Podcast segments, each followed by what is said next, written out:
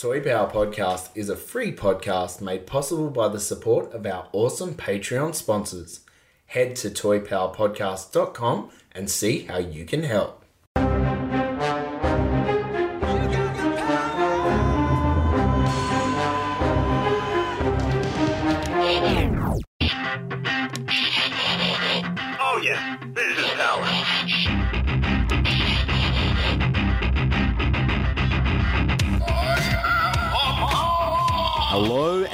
Welcome to Toy Power. This is the podcast where we talk toys and everything pop culture. G'day, I'm Trent, and it is great to have your company today for episode 133. This week on Toy Power, we take a look at our vintage toy line retrospective, the Mortal Kombat line. We then jump into part two of answering our listener questions.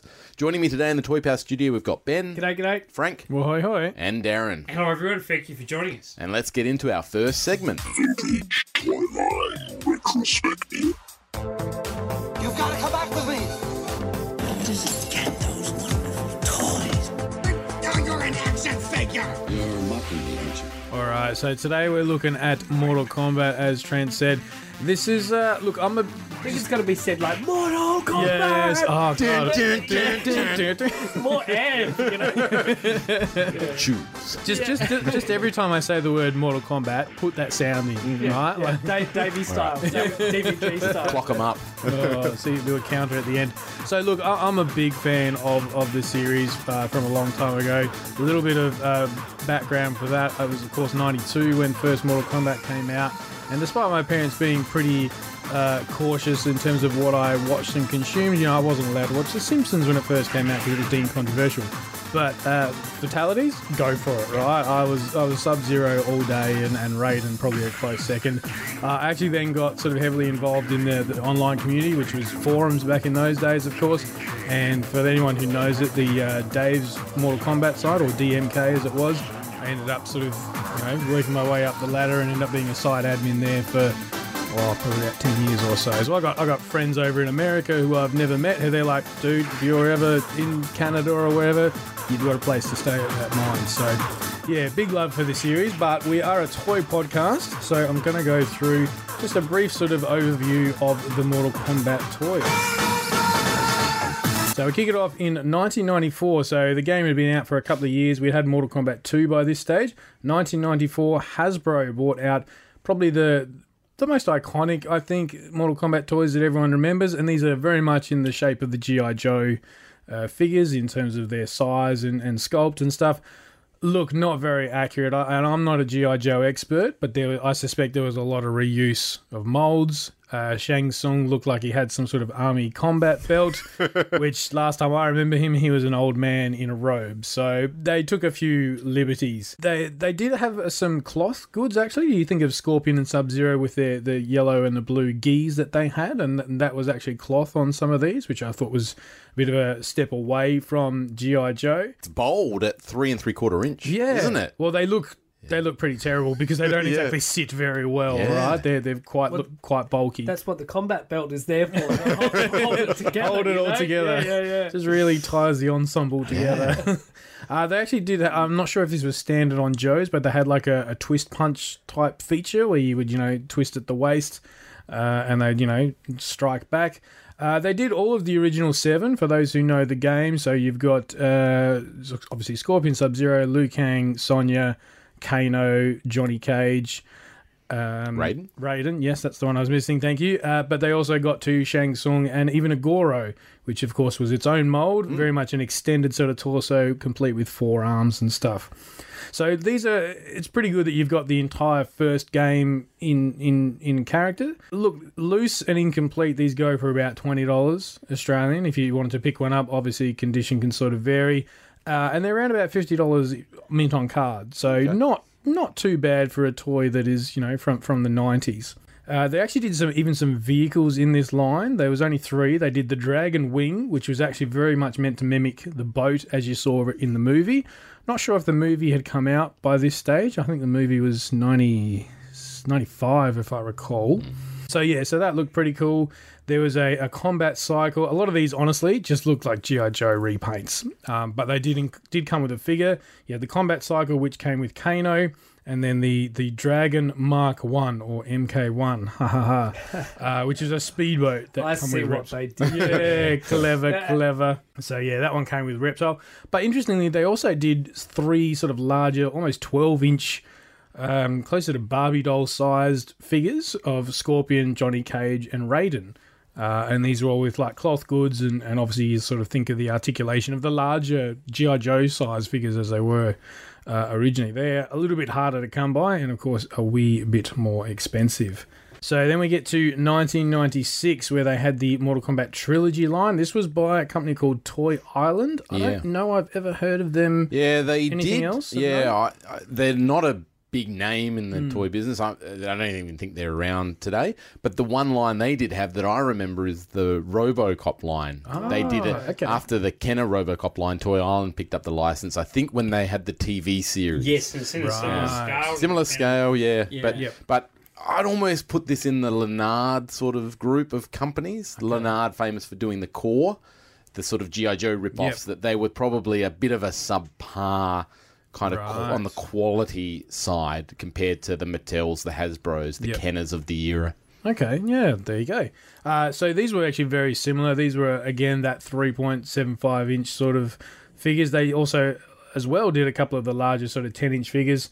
Um, by this stage, you had Mortal Kombat 3 was out and about, so they were able to bring out characters like Jax, Cyrax, Jade, and they even did a Shao Kahn figure at that same sort of scale, who who did stand in the correct scale, about a, a head taller But kind of noteworthy because it allowed you they, they fit in very well with the, the vintage Hasbro stuff. So if you really want to flesh out that roster and keep that same sort of scale, these uh, Toy Island ones come out really well. Cool. Uh, then we head to 1999 with Infinite Concepts Toys, another sort of obscure brand. These are much closer to your uh, traditional sort of six inch figure scales, but they come in at around seven and a half, some of them even eight inch. They did have articulation, but again, we're talking late 90s, nothing like the Marvel Legends stuff we're kind of used to now. And generally, whilst they did have sort of, you know, knees and, and ankles, they generally kind of looked good in one pose and Yeah. one pose only. Do, do you think this is like an offshoot of McFarlane toys, like calling It's themselves possibly, yeah.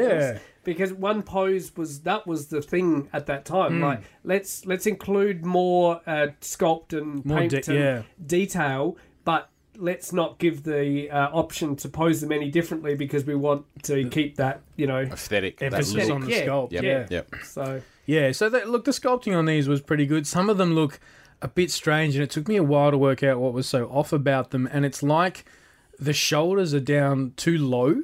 And so you end up with these, and it's because they're all muscly fighting characters. You end up with these really elongated necks, but they don't look like giraffe necks because they've got these insane muscles sort of tapering up. But the shoulders, particularly on Liu Kang, if you look at the pictures, he just seems, yeah, the shoulders are too low, and as a result, the arms seem too long, like they're down past his knees almost. When you think of a, a straight arm sort of pose, That was very much the the nineties, the late nineties Yeah. design aesthetic, almost, wasn't it? Yeah. These super long arms and these super crazy poses. That, Yeah, well, it would have matched with the comics really well, I'm Yeah. sure. So, uh, by this stage, you had uh, Mortal Kombat 4 as far as the games was was out and about. So, despite that big roster, we still only got six figures from that line.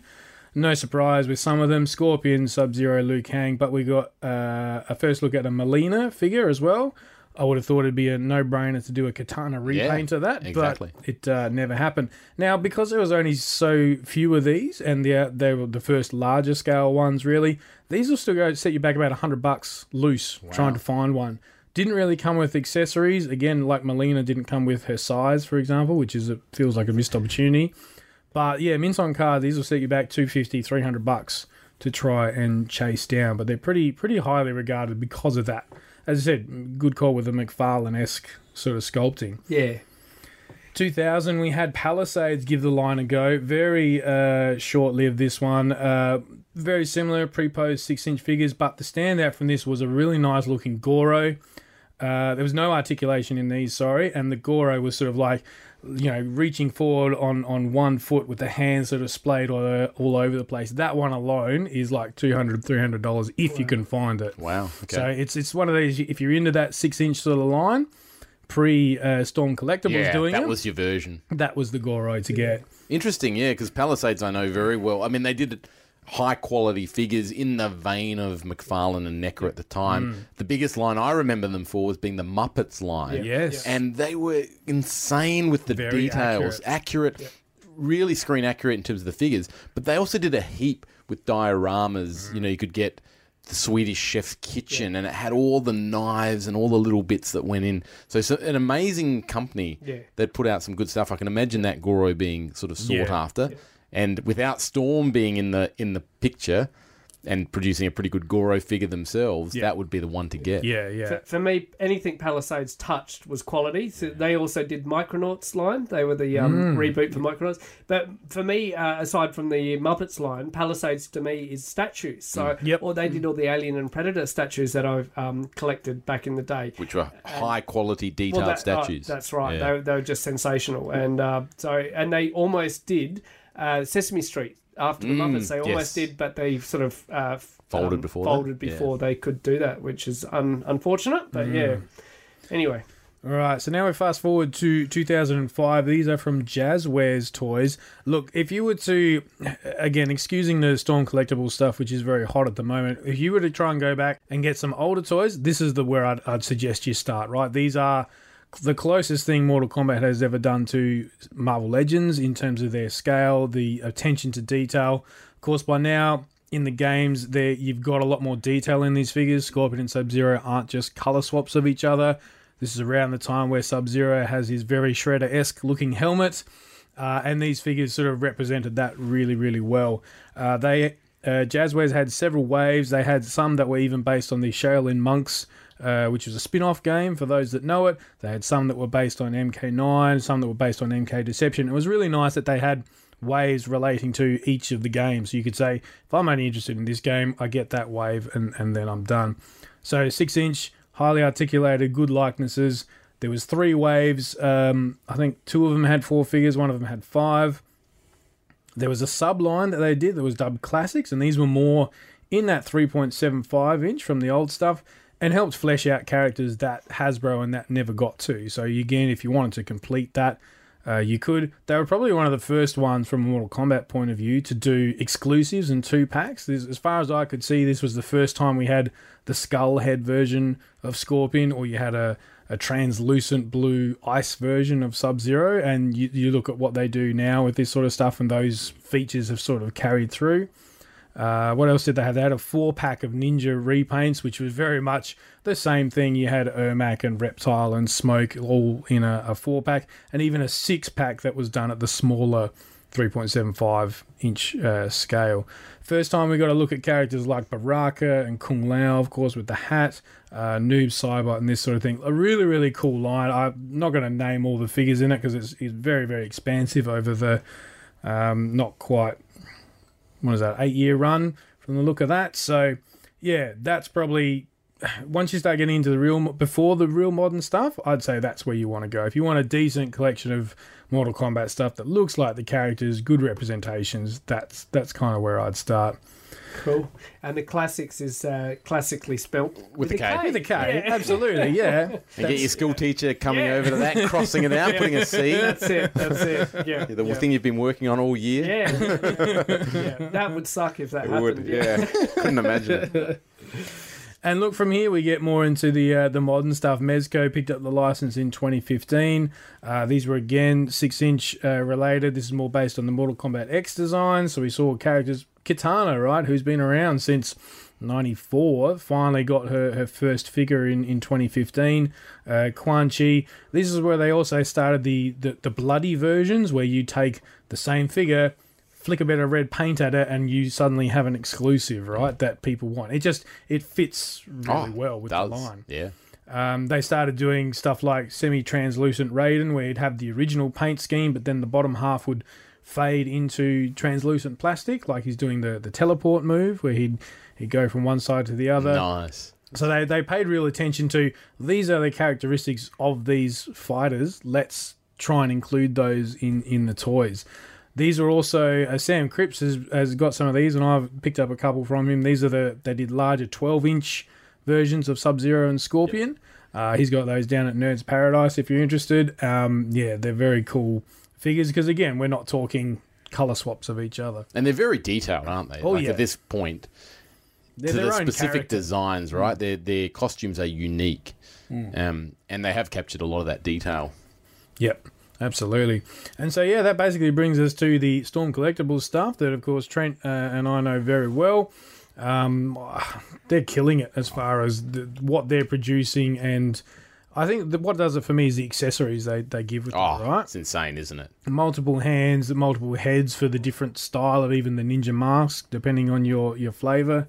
Um, and yeah, that Goro is just pretty. Uh, the Shao Kahn, even. Oh yeah, they they are insane. They are epic. Shao Kahn comes with the throne, which is you know puts it in this massive Mm-hmm. Box to fit box. that in. It's it's insane.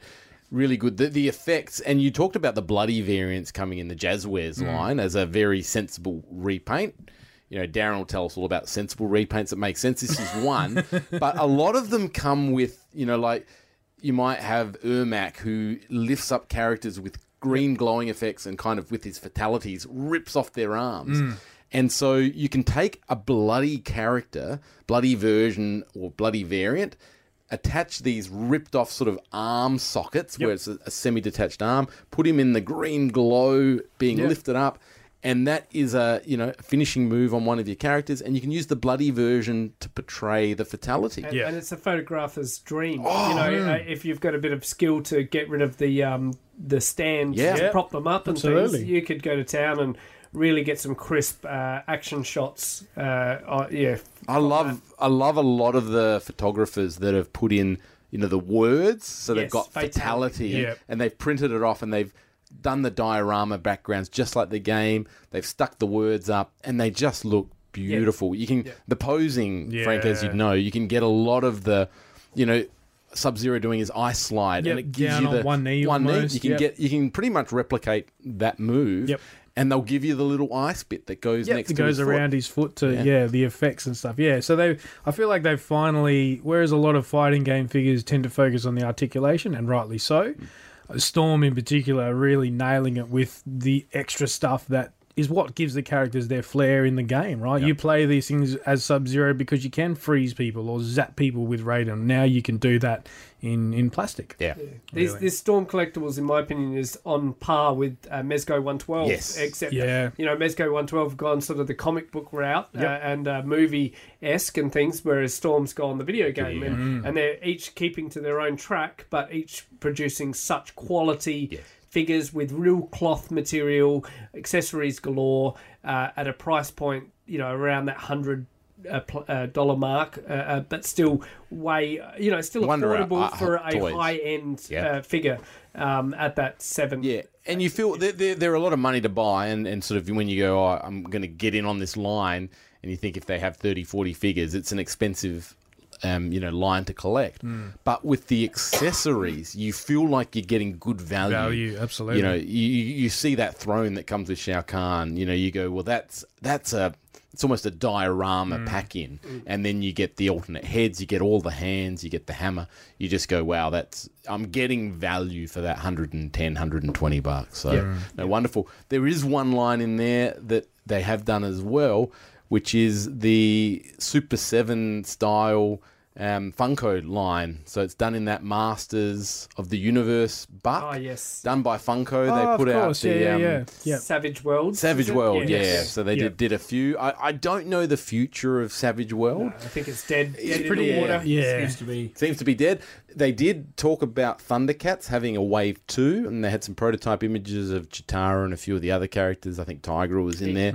Even So- Conan and things never got. Yeah, they, they didn't get done. So I think that line no-brainer. is dead. But we did get a few based on. I think it was more that the later series, yeah, Mortal, Kombat, X, It was yeah. So they're, they're very much the newer designs. It, it seems like if you're going those vintage style figures, a something that's based on a Mortal Kombat one or two seem would seemingly go really well. But yeah, that's that's the route they chose.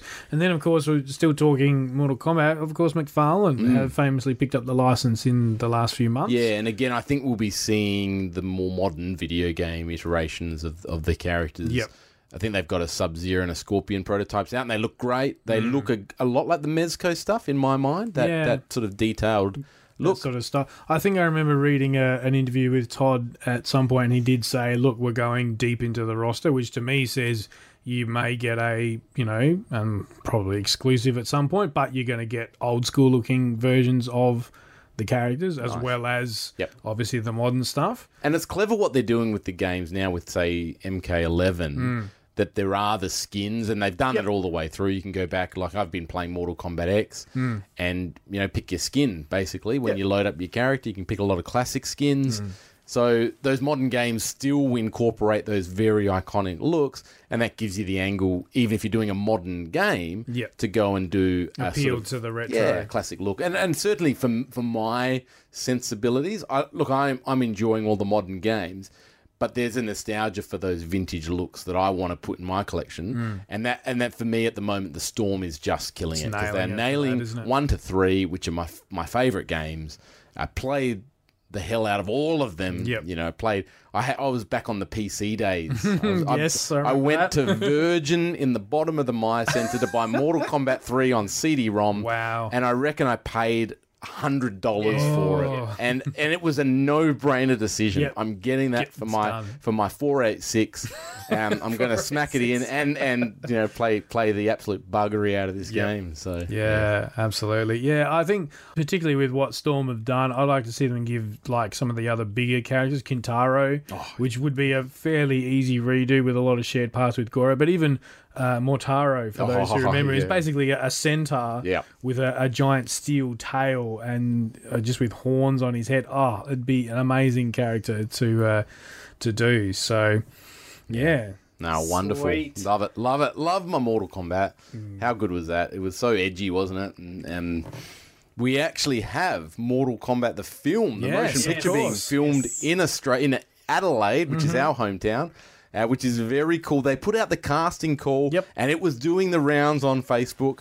Um, they were asking for what a lot of sort of unique looking people to come with. people come who around. stand out in a crowd, and Tats. they gave examples with Yeah. tats and, and piercings and you know bodybuilders Da- and Davey stuff. was first on the list. yeah, pretty much. they, His- they they said- put his photo Yeah, there and said, said- "If you look like this, Yeah, yeah. This is what we want. if you if you stand out in the crowd and look like Davey, you've done you've done the biggest dump you have in your life.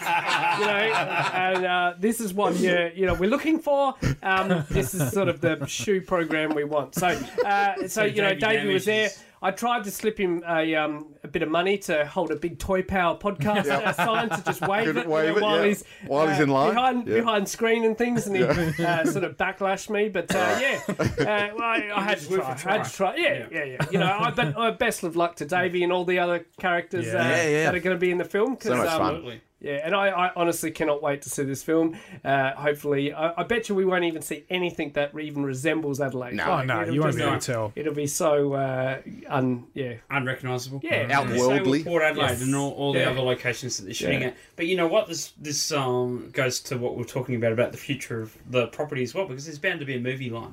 of Yeah. Yeah, Oh, yeah. yeah. That's, well, to, to that point, even in the Mortal Kombat 11, the game, they I think they announced the the actor who's playing Sub Zero. They've actually already produced a skin with his likeness Oh, in the game, nice. and for free, you just go right. You've got the game. Yep. You can now look like the future Sub Zero, who we haven't even seen He's yet. the right? guy from um, The Raid? The, Raid. Yes, I, I that's rate- right. I, I love that film, and he's getting a lot of uh, new movies on Netflix and Stan and things Yeah, like right. um, Kung Wu and things Yeah, like that. yep, yep. Uh, that so he's out. he's a bit of an up and comer to, to watch out for. He's amazing skills. Yeah. Um, I'm I. I Put my hand up and say I'm a big Street Fighter fan, so I'm a bit of the left. Yeah, I'm a bit, bit left field when it comes to uh, chat about Mortal Kombat.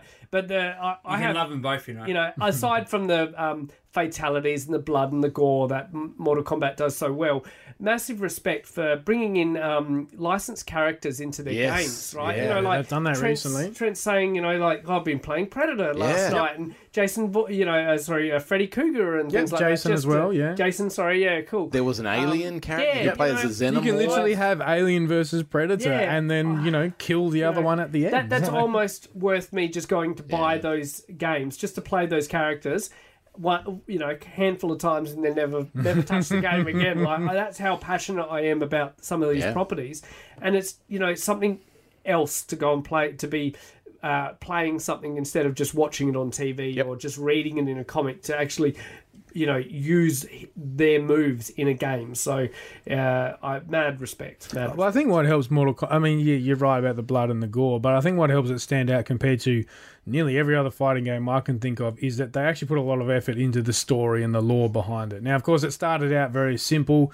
Um, not uh, some people might know, but in the beginning, Raiden was a bad guy. Raiden was uh, a god who was just like, oh, humans are crap, and he literally, if you finish the game as Raiden in Mortal Kombat One, it says, oh, Raiden was sick of these pathetic models. He destroyed the world. Have a nice day. Yeah, That's actually what it says on screen is Yep. have a nice day. And over the years, he's morphed into this benevolent sort of protector of Earth. And now it's kind of years later swung the other way where he's gone back to that pissed off Elder God. His lightning is now red because Yes. he's so angry with you dumb mortals keep losing these tournaments and I have to save your asses every single time. So compared to, uh, with all due respect, compared to Street Fighter where it's Ken wants to be the strongest fighter in the world for the 10th year in a row. Like, Mortal Kombat seems to have evolved their characters. And there's always exceptions when they have you know, really large rosters and stuff. But, you know, the whole Sub Zero and Scorpion thing, they're no longer um, enemies. They actually work together now because they've resolved that over the years and, and the stories. So, yeah, really, really cool stuff. Yeah, no, very good property, and glad it's getting its due again in terms of some really good Mm. games. I mean, they probably had a bit of a, a rougher patch in terms of Well, some there of was the that games. Mortal Kombat versus DC game that no one talks about. No, I think see, I like that. See, that's did one. too. Honestly. I didn't okay, mind okay, it, it, might have been bad from from a from was a bad. no, okay, from a gamer's point, from a hardcore ba- gamer's point of view. But I've I've gone over to my mate's house. Right, we he doesn't play much games. I certainly do not play games, and he's like, "Look, I've got this." Um, PS4, come around for a few beers. Let's play Mortal Kombat versus DC. That that to me is like shut up and take my money. I, I'm I'm there right now, you know. And and we played it all night, you know. And we we're not very good. Like uh, we were sort of trying to you know do finishing moves and things on each other, which were failing. But like just the aspect that they, um, you know.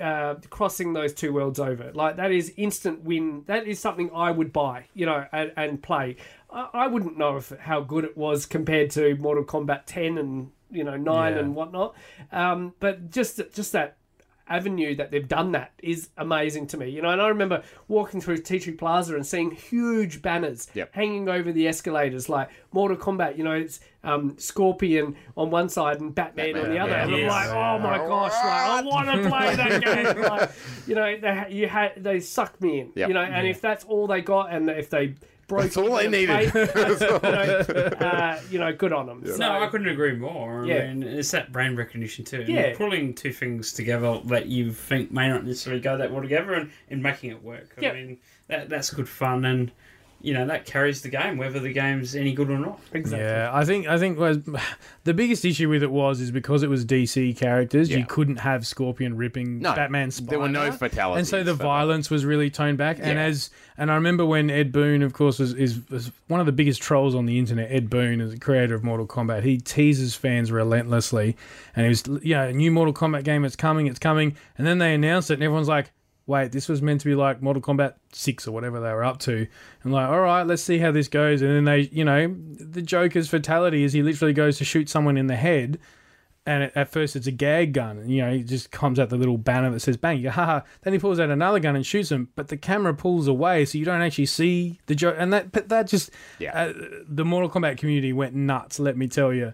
Um, and yeah, look, it was it was a good DC fighting game. I'll, Yes, I'll put it that way. exactly. And I think now what they've done, they're really smart. They've spun it off. You go, you've got the Injustice series, which is all the DC stuff, yep. and that's a really good quality game. And now they, you know, they've sort of separated the two because I think around that time that what led into that was Midway Studios, who of course where they it comes from, was purchased by Warner Brothers. So now that's why they have access to the Predator and the Alien and anything else that Warner Brothers owns. Yeah. Hmm. So wicked yeah. wicked Yeah. wicked wicked Very good. All right, we'll wrap our vintage Toyline retrospective. Thank you so much, Frank, for taking us through Mortal Kombat. All right, it's time to head into our second part of listener questions. We're going to head into a question from Tim Chall. He says, "Hi guys, I've been asked, meaning to ask you a couple of questions. Would love to know your thoughts. So the first one is." What ways do you like to protect mint on cards? The internet has very little info on the topic. I'm curious if you deploy any outside of the box solutions. Ben. All right. So I think Trent's the man. Yeah, I was gonna say. go-to man in this group. But for me, if I was uh, asking, uh, I'd say get the Zolo World cases or any any protector. World, yeah. Zolo World, uh, yeah, get those protective cases. Um, that's what I uh, try to go for. I know Zolo World is terrible for having anything in stock, Yeah. and you sort of got to pre-order them um, for years in advance. But get those sort of cases, or um, try and outsource those uh, hard acrylic cases Yep. because I know there's uh, companies that do those hard acrylic cases that you don't have to go to AFA to get them graded anymore. You can find um, cases to put the, your uh, expensive lines in them. Uh, aside from that, it's all about climate. It's all about um, you know where you store them, how you store them. Um, yeah, uh, I think uh, a bit of common sense comes into play. Yeah. Um. uh, look, as someone who has very little mint on card stuff, uh, I think the the stuff that I have sort of gotten from Trent to put on display that is mint on card. Um, to me, I've always looked at the mint on card stuff with the, the peg holes. To me, that's its greatest weakness, right? That's how they display them in the shelves because you know what? They don't care if they punch the little thing out and, and they don't care if it rips because some kids pulled it off the peg. And I see lots of, you see lots of examples of this where people have, you know, they use pins or whatever on their wall. And to me, I, I just couldn't do that because I sit there and go, what if over, you know, you've got a, a heavy six inch figure that's slowly pulling on this thing over time. That cardboard has only got so much strength. So yeah, the Zolo cases would obviously help that sort of thing. To me, I'd, I'd put it on a shelf. And I know that's easier said than done, and infrastructure and all these sorts of things. But to me, I, I personally, I wouldn't almost have them hanging. I get that's why the peg hole is there. Um, and yeah, the climate is is the big one. Uh, I guess even sitting on the shelf, and it depends on how the clamshell is constructed. But you can get, particularly with real vintage stuff, the bubble and the glue sort of popping off, um, even when it's just sort of sitting there. Um, yeah, not really an expert on it, but uh, my advice would be just open it. Really, just open the toys. Therefore, it's not a problem anymore. Problem solved. Very honest response. Very frank of you, Frank. I find the protective cases, like Ben and, and Frank have talked to, uh, good solutions. The both the acrylic um, cases and the um, Zolo World cases, I think, do a really really good job of that. You do have to be mindful of climate. I also agree that that for me, I've I've found I've never really been comfortable hanging them up. It's again that whole gravity thing and, and weight of, you know, these things age. And, uh, you know, particularly if you're talking about a vintage item, I mean, what do you really expect for it to be able to do? They weren't made to hang on there for 30, 40 years. Yeah, that's it. They, you know, so if you can find some way of shelving it that doesn't involve hanging hanging it, I think that's that's the way to go and keep it away from sunlight, keep it a, in some sort of protective case, and and um, and good luck and hang in there, and and that because we're all fighting the clock when it comes to these things. aren't we? Hang in there. I I, s- I say that literally because so I saw something on on um, line the other day, and it freaked a lot of people out. Someone had a mint on card vintage sorceress, and both legs were off on the car. Yeah. and ah. Nothing you can and, do. What can you do? And people Had a were few too much talking about. Legless. Bit legless. yeah, yeah, she was, that's right. The sorceress was legless. a few um, too people many. Were talking about the idea that you know that could become the norm. Like you know, Yeah. these things weren't Yeah. weren't made, and you know the, the mm. rubbers mm. can perish and that. Yeah. So so there is an element of luck, and we're fighting the clock mm. because they weren't made to to be perpetually mint on card. We're we're hmm. going against nature Yeah. when we keep them that way. No, exactly. I, all those sentiments are perfect. I don't have a lot to add to that. For the the big one for me is the sunlight or the UV. I I would take a crumpled bubble with some creases over a yellowed bubble. The yellow bubble just irks me hugely. That's just a pet peeve of mine as a mint on card collector. I'll take other blemishes over the yellowing of the bubble. So my rooms that I display any mint on cards are always totally blocked out from any UV or Yes. any sunlight. Yeah, That's yeah. the big one for me. Um, so yeah, but and and echoing the sentiments. I mean, my volume of mint on card is just not practical to buy protectors for everything.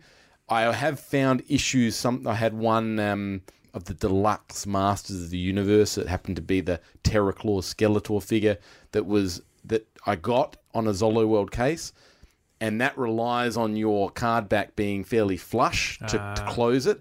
And and when I was, I think, putting it in there, because it wasn't perfectly flat, it actually started to rip the bubble off. Because you, you know what you're doing when by closing the case, you're essentially assuming that it's flat. yep. These are the dimensions, and if it's not, it's going to start pulling and contorting. So just be a little bit careful with the cases. Those those acrylic ones are really nice. They slot in. They've got a little liner.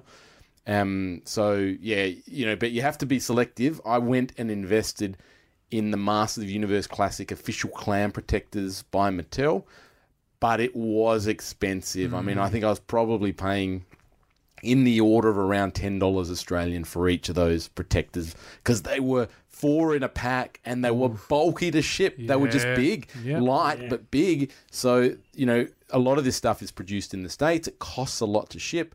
So I weigh it up. I go, look, do I really want to spend fifteen dollars on on two hundred mint on card figures? It's a big investment mm. to protect it. I did it with classics because Mattel were producing them. They were manufactured at, at a low enough cost that the economics worked. That's that's my only point on those protectors is they are an expensive investment, but very I, good. I, I think in summary, I can sum it up in three things: um, keep it away from sunlight, don't get it wet, and don't feed them after midnight. exactly. exactly. Okay. Uh, question number two from Tim. Uh, can you debate the issue of scalpers? Are these people hurting the community or just part of the game? I'll give an example. Target US, TMNT NECA packs are instantly taken by scalpers here in America who turn around and double their price on local Facebook listings. How exactly is that a service to anyone since it's clearly about beating you to the store? On the other hand, maybe such people help spread products to the outside markets. Anyhow, could uh, any anyhow could probably be an entire episode about it. Lol.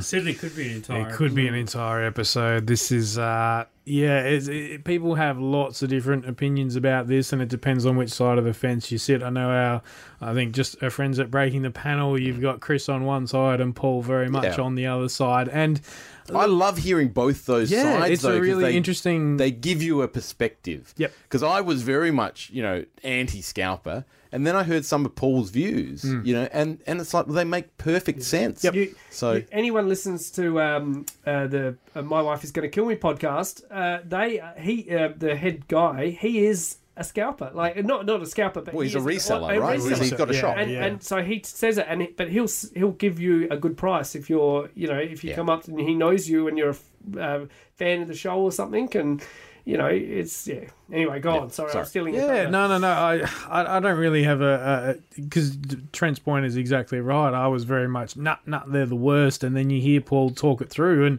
I got a lot of respect for Paul. He's a very logical sort of guy when you break it down. And I mean, the example that uh, that Tim has given us, it's an interesting one because those are available everywhere at retail in America or Target in in America. Uh, and so, as an Australian, they, they don't come to the Target stores we have here. It's a, it's a different chain, despite sharing the same name. So, look, is that a way that, as an Australian, I might be able to get my hands on them? Sure. Uh, so it does it does open up possibilities for other people. Uh, look, it comes down to supply and demand at the end of the day. You know, you, you see this in other industries, not just toys. You know, markets where these products don't come to other countries, people go to the effort of going to the stores, pick it up, put it on eBay, then there's listing it and the shipping and all that. Aren't they entitled to make a little bit of money on the side? I think that the, the issue comes is, and we've seen it, I think we talked about the, the, this Ushies thing that was sort of happening recently with Sam, is when it gets out of hand and there's clearly shill, shill bidding going on and, and these sorts of things. That they're entitled to make a little bit, yes. If they're doing it consistently, uh, it's a bit of a grey area. But to your point about you know my wife is going to kill me, that's that's what he does. That's his job. Then yeah, that's yeah, you're entitled to make a profit. I believe. I think this is one with a tremendous amount of greyness and really difficult to unpack in the amount of time we've got for it. But I'll, I'll just quickly um, say that I think it's a situation. It, it's very easy if you don't like scalping or if you don't like paying more for something and you miss out on something to blame this the scalper. And I'm not necessarily saying they don't have some um, some responsibility for what's happening, but I do think availability and distribution has created a market for scalping. The fact that um, something isn't exclusive to a store or exclusive to a convention or exclusive to to anything, I think just creates a natural market because it, it when you're talking about exclusive, you're talking about excluding a section of the fan base. Yeah. Um, by its very nature, you're in a position where your store or your convention that you're going to is able to sell it and you're able to go and purchase it. You on the other side, if you can't get there or for whatever reason, you you can't buy it unless someone else sells it to you. So, so I, I guess creating that sort of division has created a market for scalping to thrive, and and I think it's really easy to to blame scalpers or resellers for that when you know the situation is much more complicated than that. Obviously, you know, and we're talking about NECA as the example. NECA have had to strike a deal that has allowed them to keep making Turtles figures and get them into stores, and it would not have been an easy task to to do because obviously Playmates hold the master license for What- Teenage Mutant Yeah. Ninja Turtles, and they've made enormous inroads in the last couple of years, just getting them into to Target stores and and GameStop stores and and other collectible venues. In my mind, that you know, there's still probably going to be some teething problems with that. That- your they're- target, your local target, may not get as many as someone else's, or they might sell out quicker depending on what the demographics of your neighborhood are.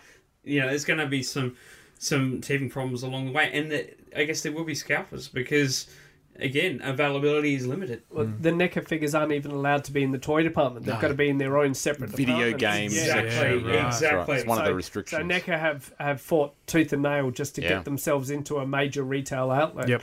Not that I'm backing anything here, but it's uh, you know. No, but I think they deserve some credit for Yes. that. But so, so did Target for, for stepping in and Exactly. taking a chance on it, Yep. and, and and GameStop as well for the movie ones Yep. as well. I think you know it, it's gutsy to to get involved and and play in that space when for so long it's been dominated by Playmates, and would have taken some you know some real negotiating skills. I think with with Nickelodeon and, and the rights holders to get get this deal through Yeah. and you know it may not it's it's not perfect i acknowledge that if it was perfect I- we'd all be able to buy them from our nearest store Yeah, exactly. but um but it's better than what we had before and they're making them Yeah. Um, my view on this has changed a lot as I've matured or maybe gone through um, you know, a significant amount of time in the collecting space. And I guess I say this as a sort of summary. We love, I mean, here in the room, we're passionate collectors. We love these properties. We love toys and we love the figures. And there's stuff that we just re- resonates with us and we want it in our collections. That's just how we are. So when something comes up that we really want or really like or see it as completing part of a collection we've got and it's hard to get and there's a very few number of them produced and people know that they know that we're going to want this it almost feels like we're being exploited. So mm. someone can come in and almost take advantage of that to make money out of us. Now that's again frank to your point around supply and demand and i think darren summed this up really well it's not an easy solution. Companies are trying. They want to make as much of this product as they can and get as much of it out there. Scalpers thrive on the exclusivity or the fact that these things are limited and that's really what drives the value up. If you can, you know, I did it. I wrote an article on this on our Toy Power Patreon mm. page around the Helm's Deep Gimli, and I was going to buy as many of those as I could find, and I only ever found two in because these were a Australian exclusive back in the day. And I bought it for fifteen dollars, and I sold it for three hundred dollars the next day because it was that rare and that hard to get. Do I feel bad for doing that? Yeah, a little bit. But hey, that's just the market mm. forces. That's an exclusive item. If you want it, you have to pay the market price. So I, I've sort of come around to, you know, I have to accept that as a collector, I choose to want to buy something.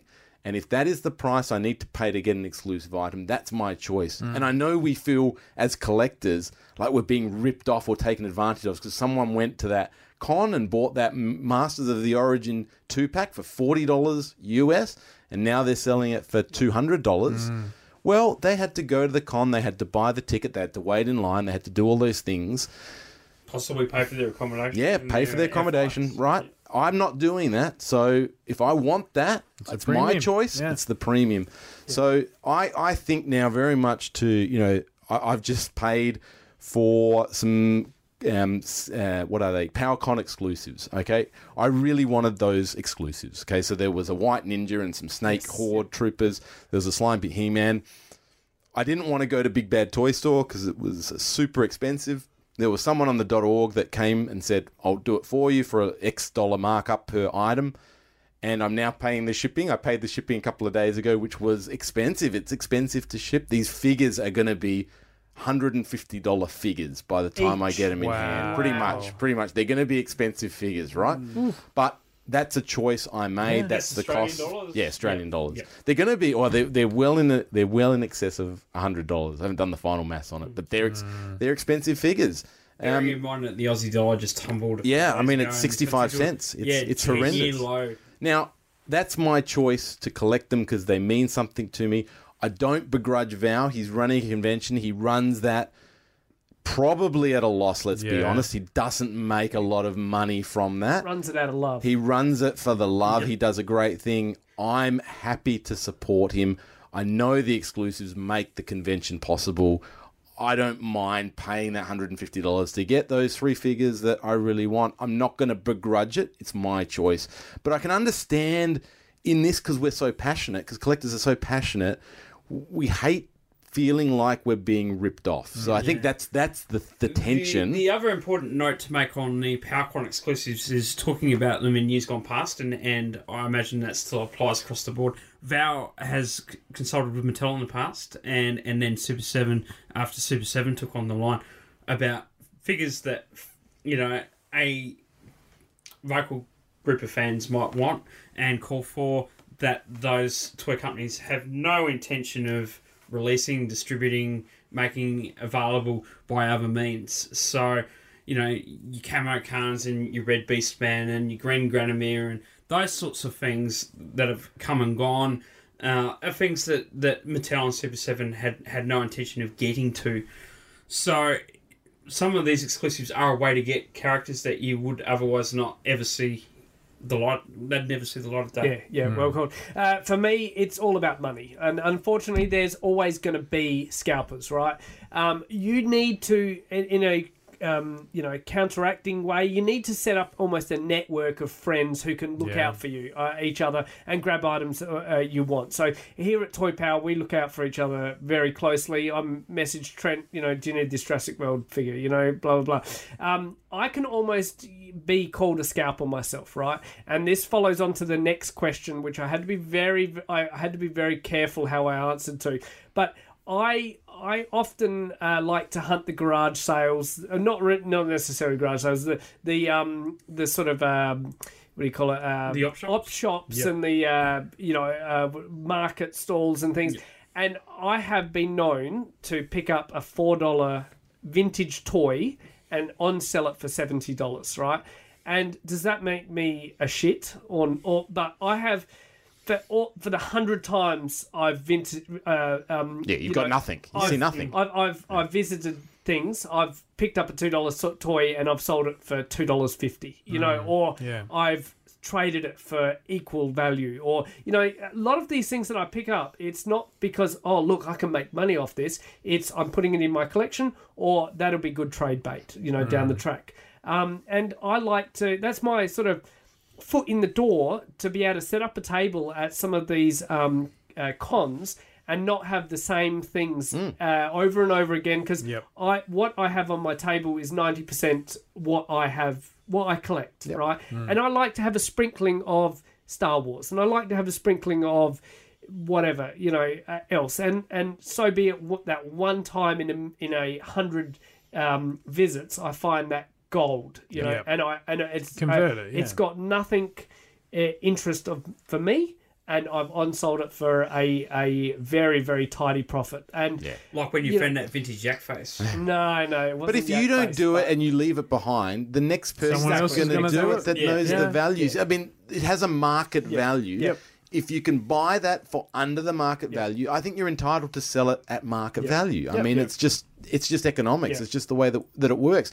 And it became abundant to me with our friend Guy Blocko, who has the you know runs a business Yes. of selling toys. If he's there lining up at nine o'clock for those garage sales to find that item for whatever price he pays for it, Yeah, he's something to entitled to, sell it for Absolutely. market value. And he was always very generous with his pricing. Yes. so Yes. I don't I don't care what he bought it for. He's selling it to me for At twenty dollars fifteen dollars or mm. whatever it is. I'm happy to pay it. Yeah. He might have got it for a dollar. Good He, on him. he, he might have That's great. driven 30 kilometres out of his way. He got up at to- six in the morning to yeah, get it. That's yeah. his. He's entitled to that right. premium. Yeah. Like, I think what we need to point out about our, our good friend Guy Blocko too is that this is his job. This Yeah. is what he Yeah. does Yeah. to make a living. Yeah. So he, you know, he's putting his day to day, um, or his night to night, or whenever he's working into it. You know, it's his eight hours, eight hours, or, or however many hours. You know, he's not just, oh look, I just happened to fa- find a bargain and I'm, I'm gonna, you know, hook up the price. Yeah. This is his work. It's his livelihood. bread yeah. It's his and life work, Yep. and Yep. and his bread and butter, and, Yep. and it's how him and his him and his partner make a make a living. And on the same token, they're putting some things out our way that we would otherwise not come across because Oh, let's Yeah. be honest, he's because it's his job. He's got the time and the nous to be able to get to every yeah. which way and and find find these things that we would um we would not have have time to do because we have jobs. Yeah, Mm. yep. Yeah. Exactly. So, on the topic of all things garage sale, we have a question here from Oz Retro Hunter, otherwise known as Ben from our good friends at Hack the Dino. He hit us up on Instagram and he's asked us, "What's the best score you've had at a garage sale and/or market? E.g., the rarest find with the lowest price." Darren, take it away. Ooh. So, Eternia? so I say no. I say no. For Yeah. this, But you actually have to have purchased it, right? for this, I say no toy conventions. Like Yeah, the yeah, toy yeah. conventions, Okay. you know you're going to Yeah. buy a toy. Well, you right? specifically So asked, somewhere, somewhere, yeah, yeah, garage sale or, or- market, somewhere off the beaten path. Op, Op. Shoppy is classified. I found a Batman Beyond, um, which was not a variant, but like the proper Batman Beyond from the Kenner Hasbro line at the Jeps Cross, cross Drive-In Market, and it was in beautiful condition. I'm not sure if you were with me that time, Trent, or whether it was a separate time, but they sold it to me for the grand total of twenty cents. Twenty Nice, cents. nice. Roughly, what is a figure like that worth? Give or take? Oh, it's. I don't know what 20, 30 bucks? Yeah, it'd Yeah. be about, Like- yeah, yeah, Okay. it'd be about about that, maybe a bit more. It, it it's, is it's like, the iconic version. it's the iconic Ah, version. Okay, cool. So it's screen accurate. That's probably the best way of describing it. The the other thing, um, and I know we said no conventions. I'm just going to mention very quickly. Um, I won an eBay auction for a complete box that had been opened. New Batman Adventures Hasbro um, Batmobile um, for for that line. Yep. So figure compatible. Yep. For one p. Ah, one Like I was the, yeah, I was One- the only bidder on it. Oh wow! And they, Oh, one they shipped it to me. I thought you Like, meant one pound. And I'm like, no, oh, no, no, one one one Pence. pence. One pence. yeah, yeah. So they actually shipped it. To, I was paid it and the shipping, Wow. and I thought I'm not going to get this. It's not going to come, but it did. Yeah. Outstanding. Um, yeah, it's a hard one. I I haven't found a lot of stuff. I don't. I do a few markets and a few things, but I'm time poor, so I, I M- Darren and I actually used to do a lot of the markets. And the best one for me, it's not a toy market, so I think I'll count it. It's Jeps Cross Trash and Treasure. Yeah, yeah. and I reckon I stumbled upon some vintage. This and it's not that long ago, maybe six, seven years, something of that era. Stumbled upon a couple of foot soldiers in like a two dollar bin, um, and I, I I was finding a lot of Ninja Turtle foot soldiers at the time, dollar, two dollars, and just army building. I think got up to about ten without really even trying too hard. But it was those sort of trash and treasures where you could get some of that early nineties sort of Yeah. stuff, late eighties, early nineties for for just peanuts. Yeah, So- Yeah. wicked. Well done. Uh, I had to be very careful how I answered this that I wasn't scalping, as I said before. so for me, that is something that I kept in my personal collection. I found almost all the interior pieces for vintage She-Ra Crystal Castle for a whopping four dollars, right? Whoa. And listen, I you know I I scoured the toy section of the op shop, nothing. Scoured the book section, VHS, you know all my usual spots, nothing. And I brow as I do every time. I just have a quick browse through the um the doll, the girls doll section, just in case there's a She-Ra thing. And I spot the aqua coloured plastic down the bottom, and I'm like, I know what that aqua coloured plastic is. That looks like Crystal Castle. I pick it up in my hand, shaking. It, it, it is Crystal Castle. So I, I did cartwheels down to the uh, register and um, Try to you play know, it cool. And I, yeah, How much yeah, is this? yeah, and Uh, uh, she, the girl's like, "How's your night?" And I'm like, "Just a hundred times better now," you know. And uh, four dollars, and I think of all it was essentially you think of Crystal Castle. Essentially, all it was missing was one of the window doors. I had oh, one yeah, I had yep. two, and the elevator shaft. I had everything else, everything right down to the pillow and the bread spread. Wow. It was in that bag, and so someone else might have walked out with Crystal Castle, but I got everything. Yeah. So yeah. You got the hard and to get stuff. To find anything She-Ra in Australia is Super hard. is un- unimaginable. Yep. You know? Yeah. Outstanding. So I might have mentioned this one before, but it still ranks as one of my, my best all time scores. Uh, Mum was very big on the op shops, and she was hassling me out. She rang me out one day. There's all these Transformers, and I went, Mum, the Transformers that I want are not going to be found at St. Vinny's. Just plain and simple. In the end, I ended up going down there, and it was like someone, like one of us, had gone. Do you know what? I'm done with my Transformers. Here, Vinny's, take the whole lot. I don't, I don't want them. I, I got a, uh, a a masterpiece Megatron What? for all of, and it was it, 'cause- MP4? yeah, yeah, Yeah. because it was Uh, um, uh, MP5. MP5. You're Yes, correct. yep. Uh, and and it was actually spread across two bags. He had the main figure, and I was like, oh, it's incomplete, but you know they had like twenty bucks on it. All right, cool. And then in another bag there was all the other parts for another ten because it, to to to what they were, it was just it was just bits of plastic, right? Um, but and so that was amazing. But then the the best one was was a BotCon exclusive of Alpha Trion. Uh, which was remolded from Cybertron Vector Prime, if I recall. It had a different head sculpt, but basically done in the sort of purple and, and white sort of motif and with the red that we know Alpha Trion. And they had 20 bucks on it. And I knew, I, I was just like, I don't know how much this is worth, but I know it's easily triple figures. And and mum sort of saw my reaction when I picked it up, and to, to Ben's point, did the hand start shaking? You're like, no, uh, pinch me, like I'm, I'm dreaming. Went home, looked it up, and it's easily it's worth three hundred bucks without even trying. And I, when I, it's interesting the reaction I get when I tell that story because people go, "Oh, well, you ripped them off," and I'm like, "No, no, these They were donated it. to That's them. free, they yeah. they priced it. They've got their twenty dollars. They're they're they're They've in got the it black. for free. Exactly. They've got, they've got 200 uh, two hundred percent profit. You know, whatever Exactly. You call it. Yeah, hundred percent profit of nothing. Yeah. So, yeah, um, that's easily the the best in in my books for that. Yeah, I don't see how you ripped them off when they priced it, but Sorry. I don't see how you ripped them off when No, they priced it. exactly. Yeah, yeah. So, um, our good friend um, Sam Cripps from Nerds Paradise um, also approached us with uh, some questions. He asked us, "What's the worst toy ever made?"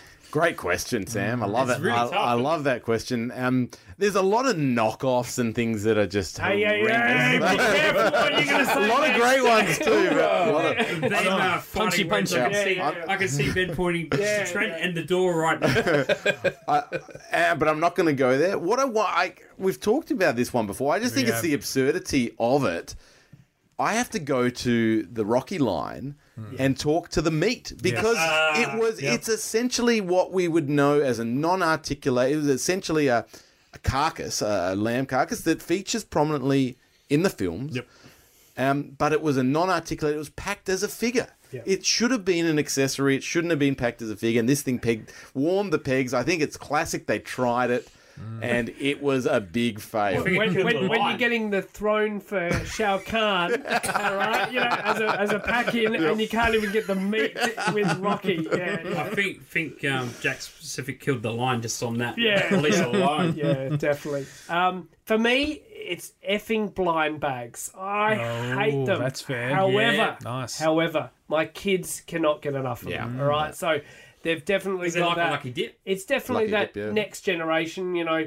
Even today, when we went to Woolies again, and you know they open up and crack it open, they've got a, a red Simba. You know, oh look, I got a ultra ultra super rare. You know, uh, and uh, so my kids can't get enough of them. I personally absolutely hate them. I massive respect for loyal subjects for going a different route Yes, yep. with their um, Very clever. Master of the Universe uh, and other characters. Uh, window packaging, and they've also got the black ones just for the people that want to play the game. that aren't sealed. Because I'm not a gambler. I am not a gambler. No, that's all Uh, right. I don't play those sort of games, and um, I hate blind bags. So Yeah. Yeah, we we did cover this on on a previous episode, talking about some of the weird and wacky and just plain awful You toys. certainly did. Uh, look, the one that jumps out to me is still the uh, as far as a, a fail in all in all parts. Is the ET, the glowing finger. Right? I mean, so many levels. there's so much there's so much wonderful things about that as a movie and and marketing opportunities particularly in toys. And they went with the glowing finger that if you've ever seen ET's fingers and you stop it just at that last knuckle you go what does that look like? Right? What- and it's her got a, pleasure. it's got a glowing tip. Oh the kids will love it. Right? So it's just yeah somebody didn't It's think just that the through. worst. I, I, I, I can't imagine being you know the stock boy at one of these stores and pulling these out of the box and going you wait what did, Wait, did well, we you just want me to But wait, wait, imagine you're the cashier and some hot girl comes through and buys it. You're like, hey, So yeah, that that's kind of the one that jumps out to me. Not not very well thought through. So I think this one's really tough because obviously what what um, is a dud or the worst toy to, to one person is another person's treasure. But I do have a candidate, um, but you have to look at it through the lens of 2019 eyes. And my candidate is um, people remember this from our previous episode. Trent's um, Daddy's Saddle by Kenner. yeah, um, if you look at it through 2019 saddle up, eyes, saddle up. I but think- see, there's an innocence to that, yeah, right? that's what I mean. You've got to look at it through 2019 eyes. Yeah, If you look at it from the point of view of the era, Yeah, yeah. I see mean. what if it was rebranded horse saddle? Or I suppose that's even worse. Than... yeah, no, okay, yeah, all right. Eh, Frank's right. You've got to look at it through the era that it was intended. Yeah, Yeah. Um, but yeah, but if you look at it with these eyes, it looks like something Yeah. else. it does. Yeah. All right. Final question before we wrap this episode. It comes from Jay Peak. Thanks for writing in, Jay. Hey guys, as we all know, sometimes key figures or characters we love get overlooked from production lines. Recently, Hasbro released a Grand Moff Tarkin action figure in the same sculpt style as the 1970s 80s figures in the retro line. That one came packaged, I think, with the board game Escape from the Death Star. Hmm. My question to the team is what figures do you feel should or could have been done in the original toy lines we know and love from our childhoods? What Yeah. what do you All right, think? what on a massive? Skeleton Warriors binge tonight. So, uh, Talon, Talon Warrior, you know, uh, female characters obviously never got their limelight. They uh, didn't get as much love. She was in, essentially in every episode of the cartoon, never got a figure. She even had a prototype made, never actually came to retail. So, shout out to her. Um, and uh, my second one was a decent inter- um, interpretation of movie Shredder in the Playmates line to celebrate the film Definitely. alongside Yeah. his depiction of Super Shredder. So just even in the color scheme, you know, even a standing up straight, Yep. um, uh, what's his name, um, slice and dice Shredder without the holes in his arms and things would have Yeah. would have potentially, you know, cut the mustard uh, with a few extra weapons. It's a glaring things. hole, isn't it? Uh, but um, you know they never went. They just went straight to Super Shredder. So it would have been awesome with the Splinter and the Turtles. Uh, but yeah, Especially for one that ran like a decade. Yeah. you know, Yeah, it's it's a a big glaring- miss, isn't it?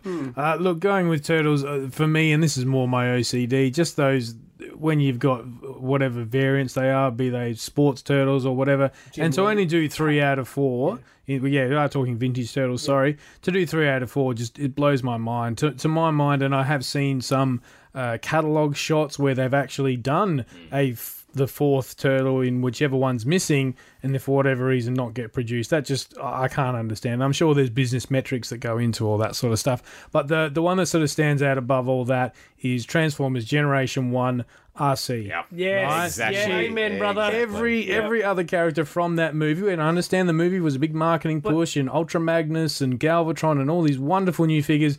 Arcee, who played such a prominent role in the movie, to just not get a figure is is a huge scandal. Scandalous. Back- I would love to see a G1 take as far as Oh, that yeah. articulation, what that would have looked like. back, back to my point about female, Female characters characters, not Yes, um, the having same. their limelight. Exactly yeah. right. I think that's probably why, to be Yeah, honest. uh, I've seen a lot of uh, chop molds of uh, Cup being. Yeah. yeah.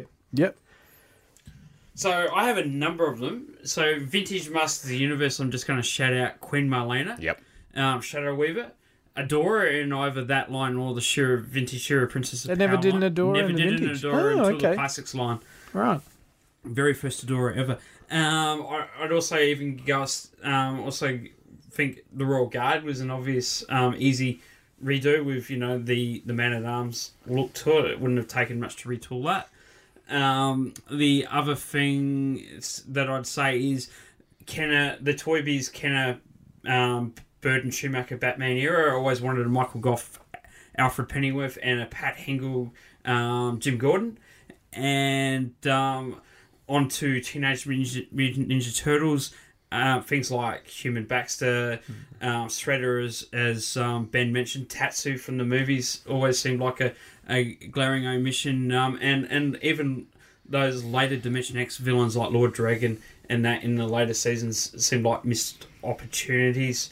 And um, Defenders of the Earth, um, the the teenage children of the heroes um, that were in had just as much screen time as I mean, if you're heroes. if you're in the intro song to the cartoon, you deserve a toy, right? You certainly Like- do, and it would have only taken like one more wave. You know, it's not like it would have been a big commitment. So Exactly. they're, they're my ma- main ones. Um, But I'm I'm always that kind of guy. These gentlemen will talk about that.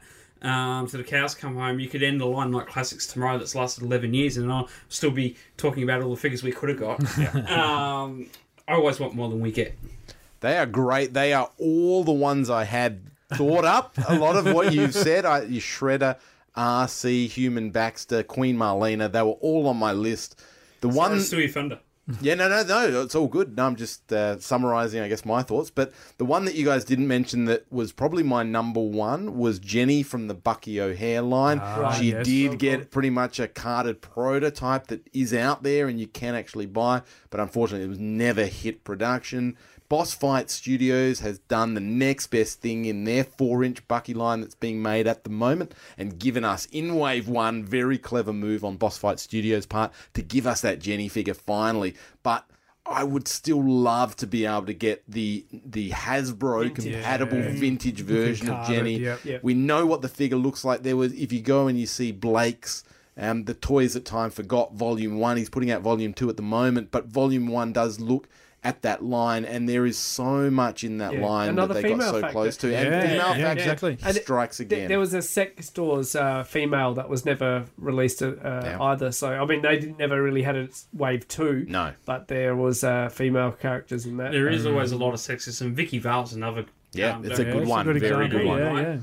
Yeah, well, it is. I mean, look, let, let's be honest. These these action figures at the time were aimed for boys, and you know, I remember at the time not really being interested in getting an April figure. Like, I just remember that Mm. feeling.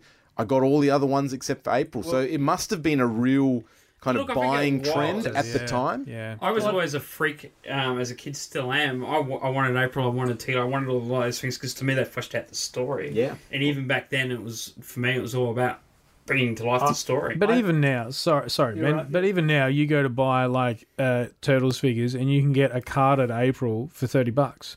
Whereas you try and get anything from that wave one of carded, true. and True. it's you know you're talking hundred dollars. That's a very valid point. I think April was my first female Yeah. action Yeah. figure. Yeah, yep, fair She was my first Turtles figure actually, because she was the only one left, and that says it all, I guess. You about just started alphabetically. I didn't you? started, yeah. Well, it's like I went to um, again Target You Elizabeth. didn't want to I'm wait, I'm wait gonna for get a Turtles Anthrax, figure. so you know April was the next best thing. Pretty much, I'm going to get a Turtles figure today. I'm going to get a Turtles figure today. And I got there and all I had was one apron. I'm like, Oh, you I'm to still going to get a damn Turtles figure, damn you.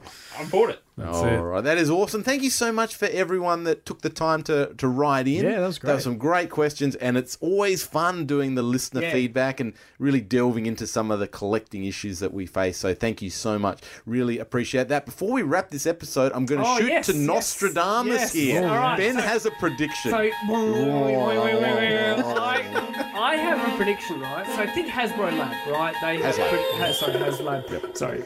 Oh. All right, HasLab.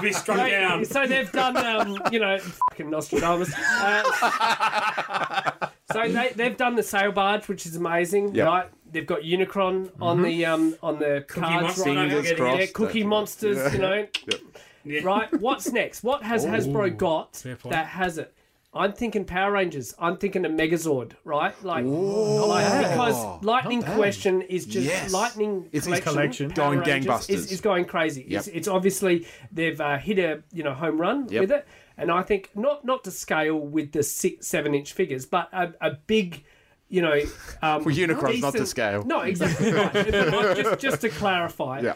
I, I'm Yeah. you know I'm saying a big uh, Megazord like we used to buy in the nineties. Yeah, yeah, yeah, Things, yep. You know, compatible uh, uh, uh, combination, you know, style where you can take the things. Yeah. Mighty Morphin Power Rangers. So you've got the Triceraton, the, The T Rex. dinosaurs, yep. You know, the, the, you'd have to start with the G1 style Yes. Power Rangers thing. So that is my prediction Yeah, not for bad. tonight. So that is a bit of food for thought. Yeah, what do you like it. think? You know, it might not come true. HasLab might not. You know, hopefully, fingers crossed, they um, you know do get over the line with Unicron, but they may not, and HasLab might not be you know next. But that's just my prediction. That's what not I bad. I recently Yeah. picked up Lord Zedd and couldn't. You know, my mind went uh, rolling, and I thought sort of you know one thing led to another, and I'm like you know what's Hasbro got that they could do next with their fundraising thing, a crowd, you know, and get excitement for the community. And, I, and that just uh, sprung to mind, and I thought I'd announce that prediction Hmm. Good. on air tonight. Yeah, so, lock it away. That's it in the I bag. like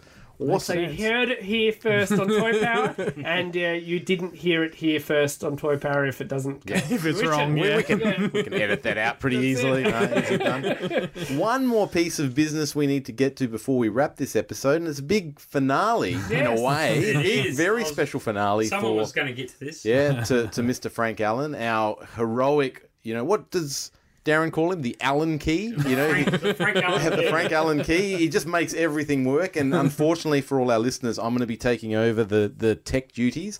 It doesn't bode well, but I have had Darren and I are cheering. yeah. we are. We are. Bullet dodged. So hopefully we get something out. We're trying it on my PC tonight or my Mac, which I barely know how to operate. So we're giving that a go. Gotta But learn. But Frank is taking paternity leave from the show. So some very So, exciting news. If you've got So a drink in your hand, raise please up. raise it up. Yeah. Uh, yeah. Cheers. Uh, for Cheers. awesome Cheers. news. Ching, ching. Congratulations And uh, Frank. congratulations in advance to Wow. Frank Yeah, and, yeah. and Ali. Yeah, Yeah, so yeah, absolutely. two two days or at least a couple of days from now, from when this recording lands, we will uh, have a new little member of the Allen family, and uh, yeah, look forward to sharing that with you guys. And yeah, Ali was good enough to let me come tonight. She goes, "No, but from after this, no, no editing, no, none of the Facebook stuff. Just you, you're, done for the time being. leave. So you're on parental leave. parental leave, exactly Yeah. right. So, So if you notice a, a slight decline in the quality of the show, you you know what that's for. But Frank will be back in a couple of months, depending. At least there on will be a goes. show. If Yeah. I was doing it, it'd just be a conversation. You know, uh, we'd just be having a chat. We could record it on an oh, we meant iPhone. to record. I'm Yeah. sorry, but um, yeah, yeah, not good. Um, but I wanted to say before we went, and I'm sure Ben will want to say a few words as well. But I just wanted to talk about Frank, particularly for those who don't know him outside of the show. He commit so much to this show to making it what it is.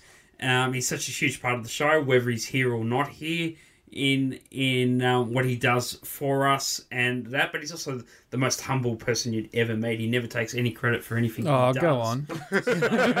So um, we are gonna gonna miss you, but we know it's for a good cause, and couldn't be happier that this is happening for you and Ali. There's there's no two people on this planet that deserve it more. Oh, thanks, man. Appreciate that. I uh, yes, um, said you know mirror what Darren said and what Trent said. You know he's an absolute legend. I offered to take his whole toy collection for the time being. He knocked me back uh, very, uh, you know, very, that was very nicely. pretty No, no, I, was, I was trying. You know? I'm trying to help Yeah, clear your try- house. That's like- right. You know, One less Um, thing for you to like- worry about. You won't have to do any dusting in Yeah. the toy room. yeah. Save you some time. Yeah. Yeah, I've, I've, I've now got a little person to do the dusting for me, right? That's how this works.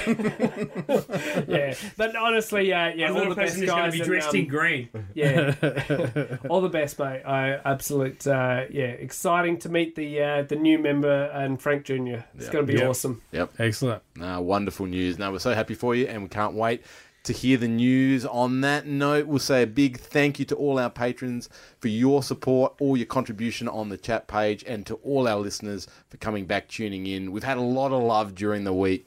A lot of shout outs from my Wife's Gonna Kill Me podcast, and, Yes. and it just means the world. Darren's been um, hearing feedback that that's just so touching and heartfelt. We've we've had Jose get in contact with us. Um, and we're just absolutely Always humbled. sensational to hear from It, Jose. it- it is, yeah, yeah. Number one, one fan of forever. biggest That's right. from the very beginning. The OG Exactly. The- the- Patreon. The, original, yeah. No, it- look, it's just the, the, the sentiments and the love has just been wonderful, and, and it means the world to us. And if there's any questions you guys uh, that we haven't touched on the last two episodes, please uh, you know express it, and we'll work it into the next uh, show or two. And um, yeah, We'll always do our best. We hope we did justice to the ones that came forward. Yeah. Yeah. yeah. In in this room, but we'll always do our best with them, and we appreciate the fact that you're listening and and that you're writing. Yeah. On that note, we will see you around the toy aisles. And I just wanted to say before I do my usual sign off, one last collective from all of us um, for Frank. Cowabunga, my friend. Good journey, one and all, and until next time. You can find the Toy Power team at all the usual online places. Facebook.com slash Toy Power Podcast, at Toy Power Podcast on both Twitter and Instagram, or have your say and email us toypowerpodcast at gmail.com. Subscribe to the show on both iTunes and Stitcher, and please leave us a review. Otherwise, we just assume we're awesome. We are a proud member of the Giant Size Team Up Network. Check out all the awesome shows on this awesome network full of okay people. Want to learn more? Go to giantsizeteamup.com where you can find us and a whole lot more awesome shows. Well, they're not more awesome than us, but they're, yeah.